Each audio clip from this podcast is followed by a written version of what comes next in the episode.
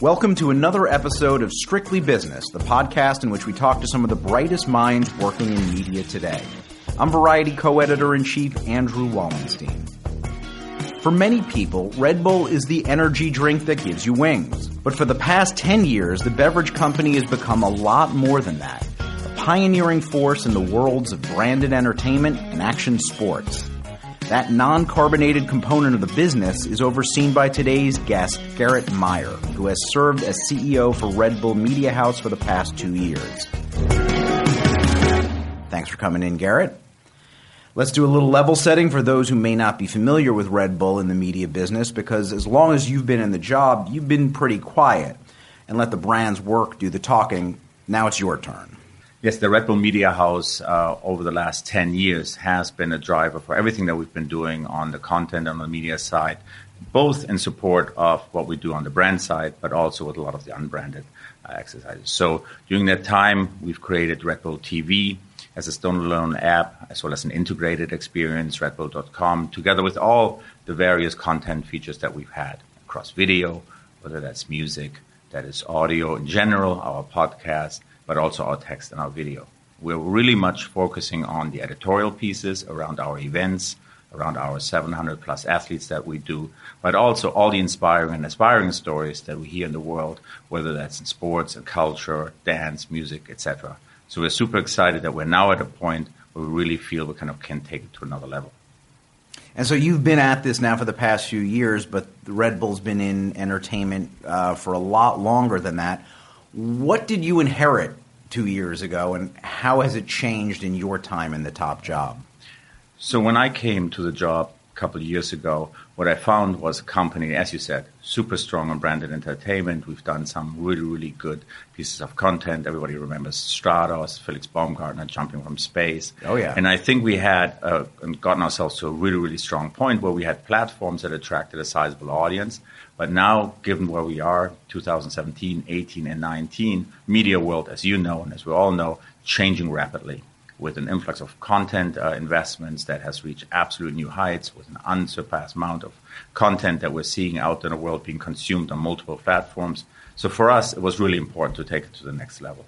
Next level for us means really still focusing on platforms that we have, but we're really becoming much more audience centric.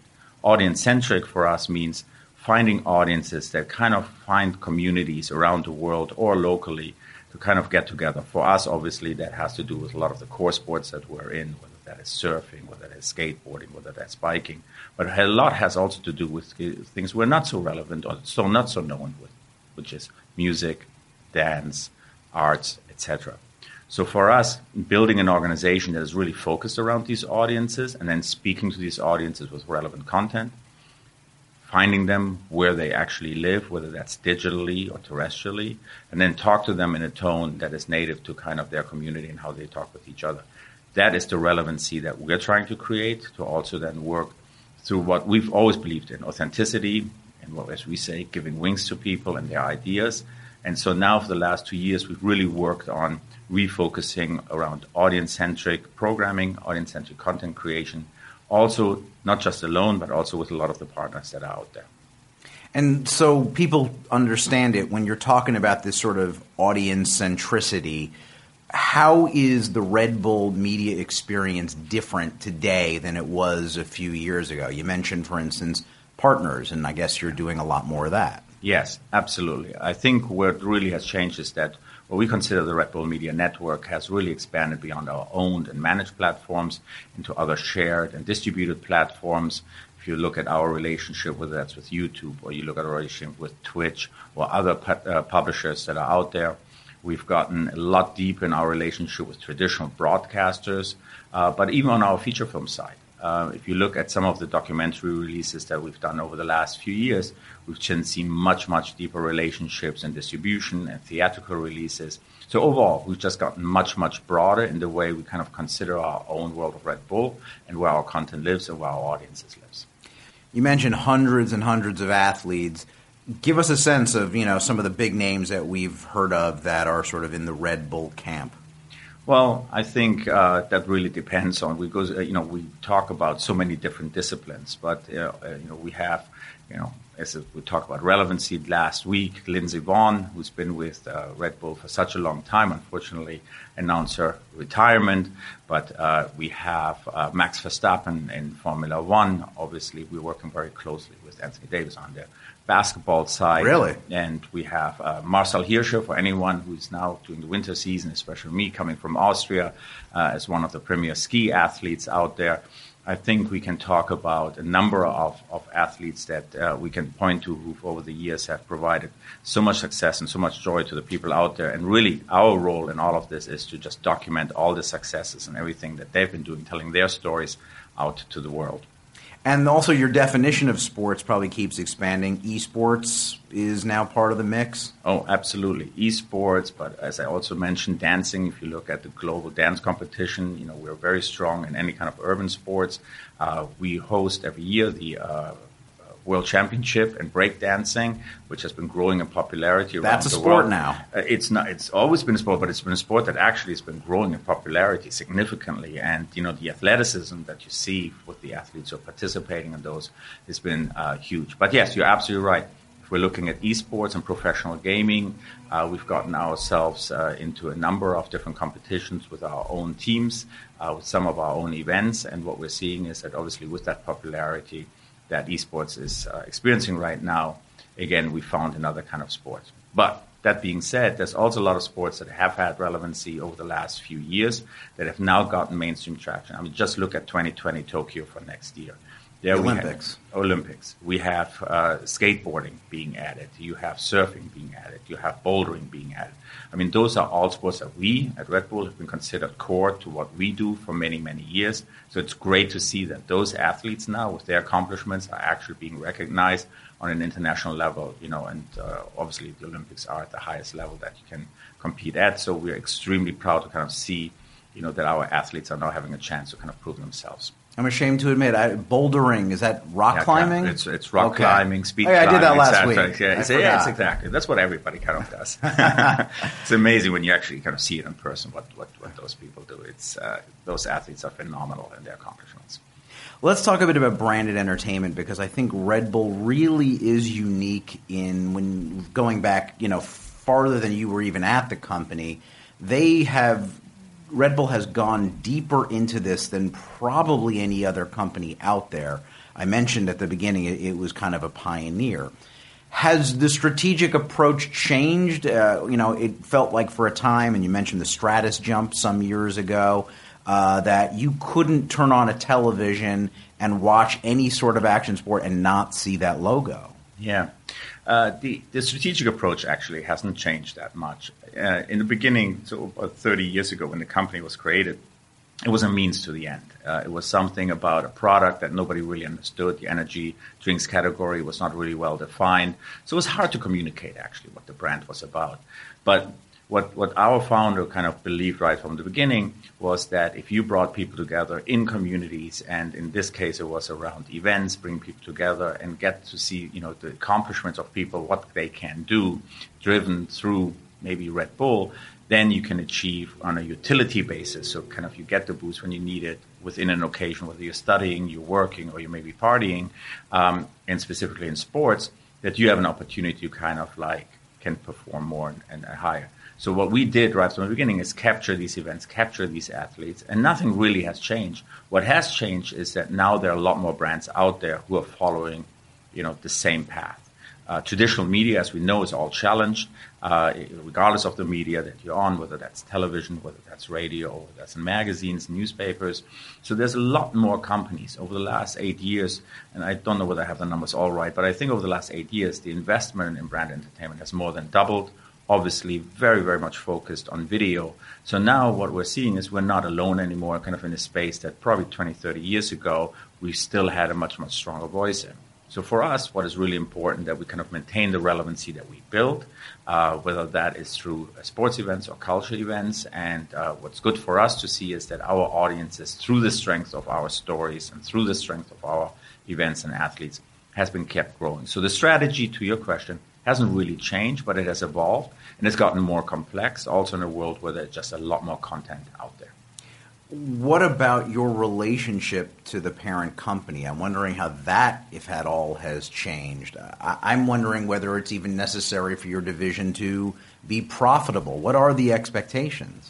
So the expectations are that we have a dual mandate. You're absolutely right. The media house sits separately from the beverage, uh, but what the one strong mandate is obviously to create content around the stories of our athletes and our events. That will never change.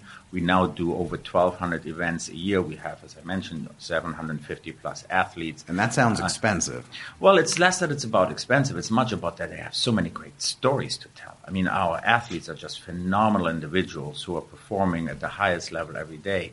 And what we see now in this world is that uh, audiences around the world are much, much more interested – uh, about what the stories are behind. Of course, they're still interested in the results and in the competitions, but really the narrative around this. And so everybody these days is talking about storytelling and, and, and narratives. But what we've been seeing is that the access that we have to those uh, events, these athletes, made f- fascinating stories. So yes, we are creating more content than we've ever done before, and that, and again, in return, supports the brand. That being said, we're also a standalone media house that has the expectation to perform uh, and create content at the highest level. Uh, and for that, we require the best writers, producers, uh, uh and directors, uh, production partners, other studios that we work with. And so for us, it is really, really important that we kind of keep that quality up. And in some cases, that not necessarily relates back to the brand. So there we go. We create feature films. That's where we kind of go out, create serialized content. Uh, we're still in print media. We have local uh, print media that we're pursuing. Again, for us, localization is really, really important. And so building media capability in the times of 2019, 2020, where the world is changing rapidly and how people consume, is really important. So we do have those tool mandates, and we're kind of working with them. On the profitability side, we have a vast portfolio. We have everything from Red Bull Records and Red Bull Music Publishing to Red Bull Films all the way to our magazine and book publishing business. So we look at all of them individually on a profitability basis, but the big advantage that we have is we are a private company, so we have the opportunity to invest, we can try new things, we can be out there, and we take a longer term view on the investment as it comes back, including innovation, because as we all know, technology is exploding. So we're trying to see how we can harness that both for production, but also in making our athletes being better athletes. You, so, give me an example of that. What's a way that you might be innovating with athletes using technology? So one of the things we're looking at right now is uh, how can we use uh, uh, mind-controlled activity around gaming, not just to actually think about how we make esports athletes better, but how can we also kind of improve mental responsiveness for our physical athletes? Because the games, everything that people do, everything goes faster. The demands from the athletes are getting harder. So physical on the, we have made a lot of progress over the last you know decades on really improving physical fitness. Um, so the idea about improving mental fitness is now also being seen as a key ingredient, not just for esports athletes, um, obviously who have to be extremely alert, but also for other sports where if you can improve reaction time exactly, then you are in a much better position to improve performance. So this is kind of where we're working with our athletes, and that is uh, something of great interest to us. That's so interesting. So, for instance, yeah, you mentioned, you know, random example here, Anthony Davis. You could sit him down with a game that you will create and a, a helmet or some sort of head apparatus in which he will control the game without using his hands, and this will help develop his agility? I mean, that's mind blowing, so to speak. to speak quite literally. Uh, well, hopefully not literally, not blowing his mind, but um, no. But uh, you're right. I mean, again, everything's just a tool. Everything is just an experiment. So, and you know, and this is not where, like, finally, I mean, somebody who's performing at a level like like an Anthony Davis, obviously, uh, is already at the pinnacle of things. But what we can see is whether there are improvements. And again, in some cases, when you see ski races, which we get decided among the top five within five hundredths of a second, you know that every little bit counts. So what we're just doing is trying to find other ways, as we've done over the years, trying to improve the environments in which athletes can perform for them to just get better.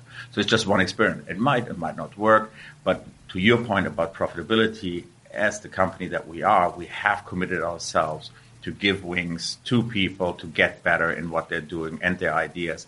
And this is just one example where we think that hey, maybe that's another piece. And if it's not, I'm going to try something else. And that is our commitment back to the athlete community, but also to the artist community out there, just to kind of become better than where they are today, because that's what they're striving for. Okay. Well, I mean, you talked about the many, and I mean many different places Red Bull is active uh, today in terms of media and platforms. Let's talk about a few. I mean, what strikes me about on the film side is I've seen some of the things you guys have done in recent years, and that doesn't even seem to have the Red Bull as prominently branded as you might be, say, on television. So, yeah. what's the point? Well, the point is twofold. First of all, we're really starting with the story in mind. And, and with the story comes, especially these days, uh, a, a, huge expectation of what authenticity is concerned. Um, the audience is out there extremely discriminating, and they understand what they see. So for us, it's important to tell the story first. There are stories, there are environments, there are events where a branded environment absolutely makes sense. But if we tell an emotional story, if we tell, for example, Rebecca Rusch's story uh, in The Blood Road last year, uh, a great, great film, won an Emmy, uh, it's an amazing story about commitment. It's about endurance. It's about closure. I mean, there's so many emotions in there. You have to allow stories like that to breathe. And if there is a place for a brand, fantastic. If not, we would like to put the story first.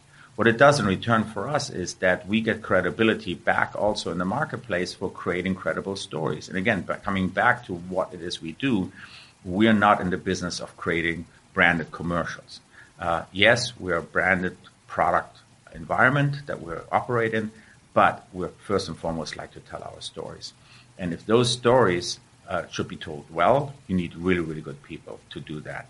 And so for us, we really kind of balance out when there's a place for the brand to be involved, and then where's a place where maybe we just tell a story and let that story breathe. And uh, I think we've done a good balanced job in trying to kind of move that forward, but we're looking again further forward, where we think that as a standalone media house, we do have the opportunity now with the credibility that we build in the marketplace to actually also take the next steps.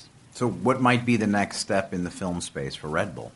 So, the next step would be, first of all, to do more in what we've been doing. We've been extremely selective and limited in the releases we've been doing. I think we have the opportunity to tell more stories and be out there, not just on uh, uh, documentary features, but also serialized content.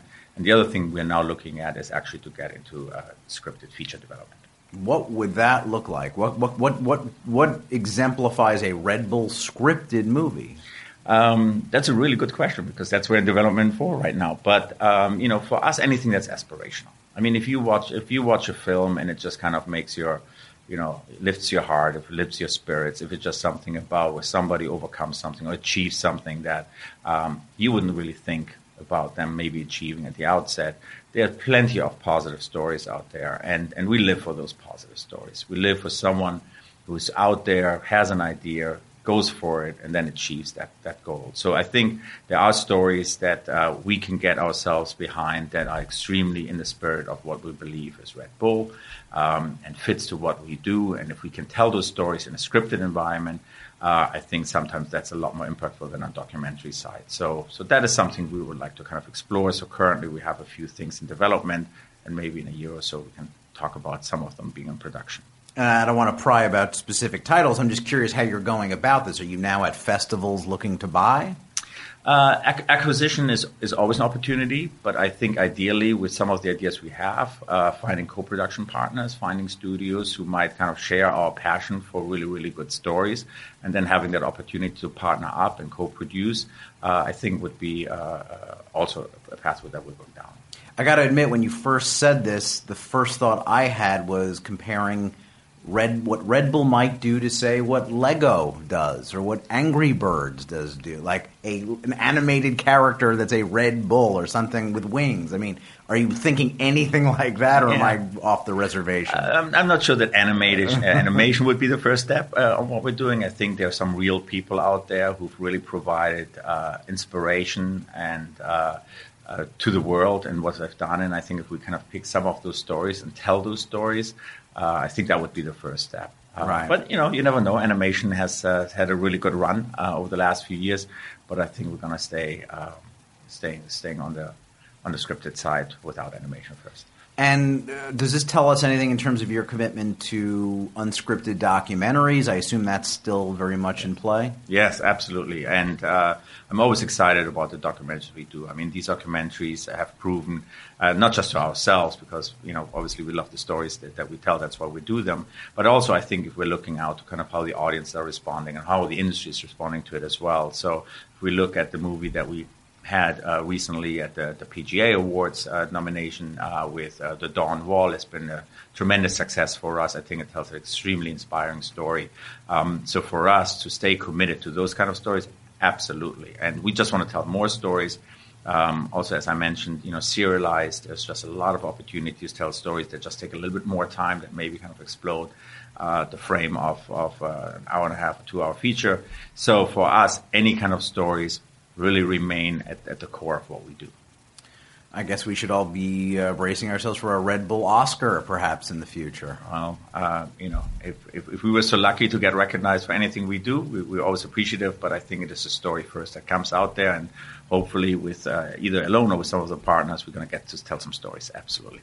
So let's also talk about music. I know you guys have been in that space for a while, but more recently, the publishing business. Why music publishing? Well, in my opinion, the music industry is really based on the IP of those who write, who produce, who compose. Um, that is really the origin. It's the nucleus of everything that creates music. Uh, I don't want to diminish anything of the talent successes of those who actually perform, who sometimes are the same people or not.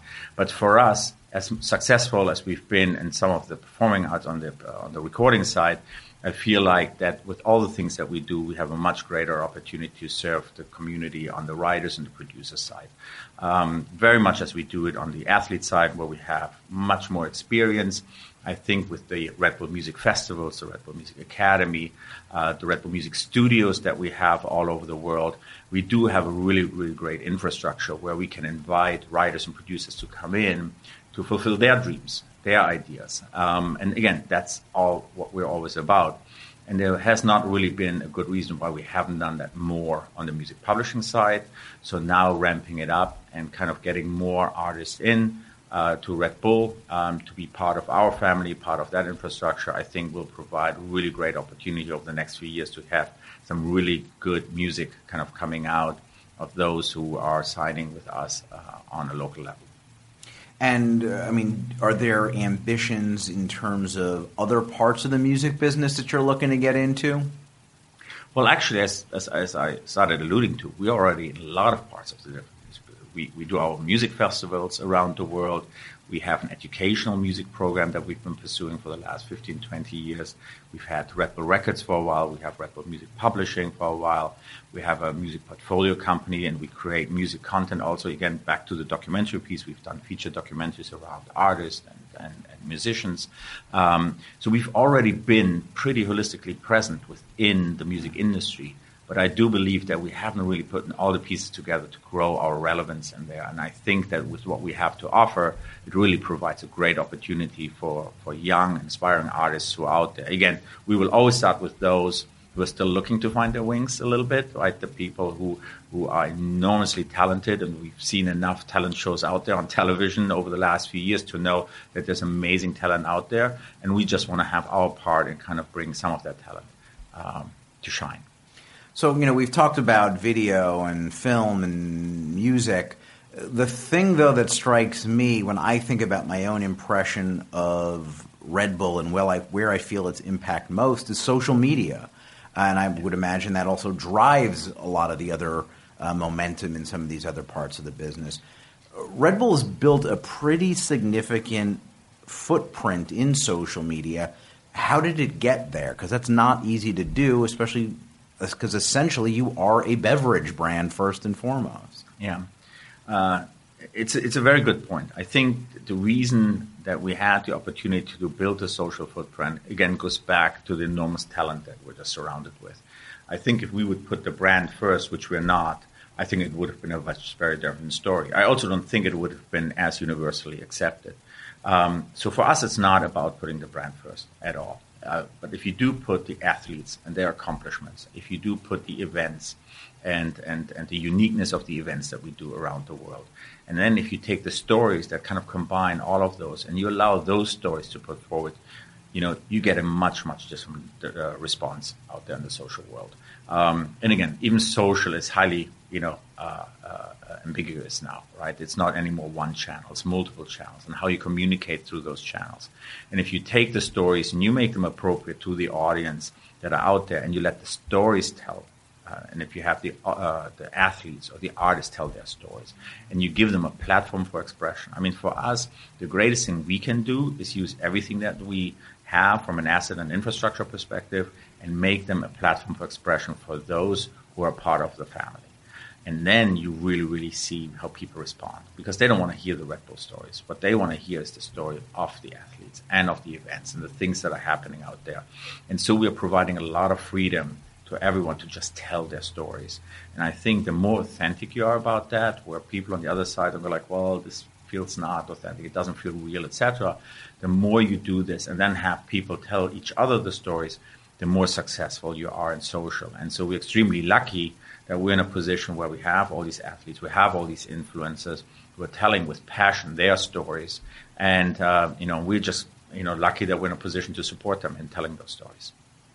So, is there anything here? I mean, it's funny because we've covered so much ground here. It's hard for me to say, well, what's next? What else yeah. is there to do? Because it feels like you're going in so many different directions. But are there things that in 2019 and beyond that we should be looking at?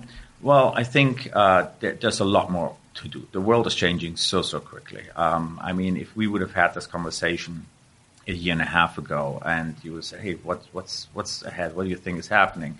You know, we could have talked about a million things, but probably, you know, um, having uh, formed a new relationship with Ninja, who's you know one of the top, uh, if not the top Fortnite player out there, and even Fortnite, we, two years ago we would have not had a conversation about right. it because it wouldn't have even existed. And now it's the largest game in the world, uh, and now if we see the influence that someone like Ninja has, also as part of being part of uh, Red Bull, is is just something that uh, uh, it's not something we could have forecasted. So for us, we do look proactively in how we can do all the things that we do, our events, our athletes, how we can do all of that better. Do we get into other sports or do we go deeper in some sports? I mean, for us, um, again, we talked about the Olympics for next year, three versus three basketball. Just take that.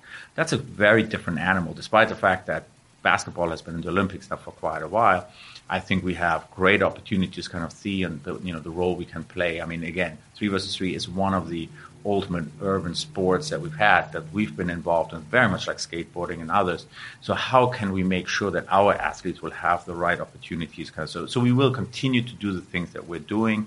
I think we're really going to in 19 and 20 focus on the audiences that are out there and what they want to hear, what they want to see, uh, how they want to engage with us. I mean, relevancy and engagement is the new currency.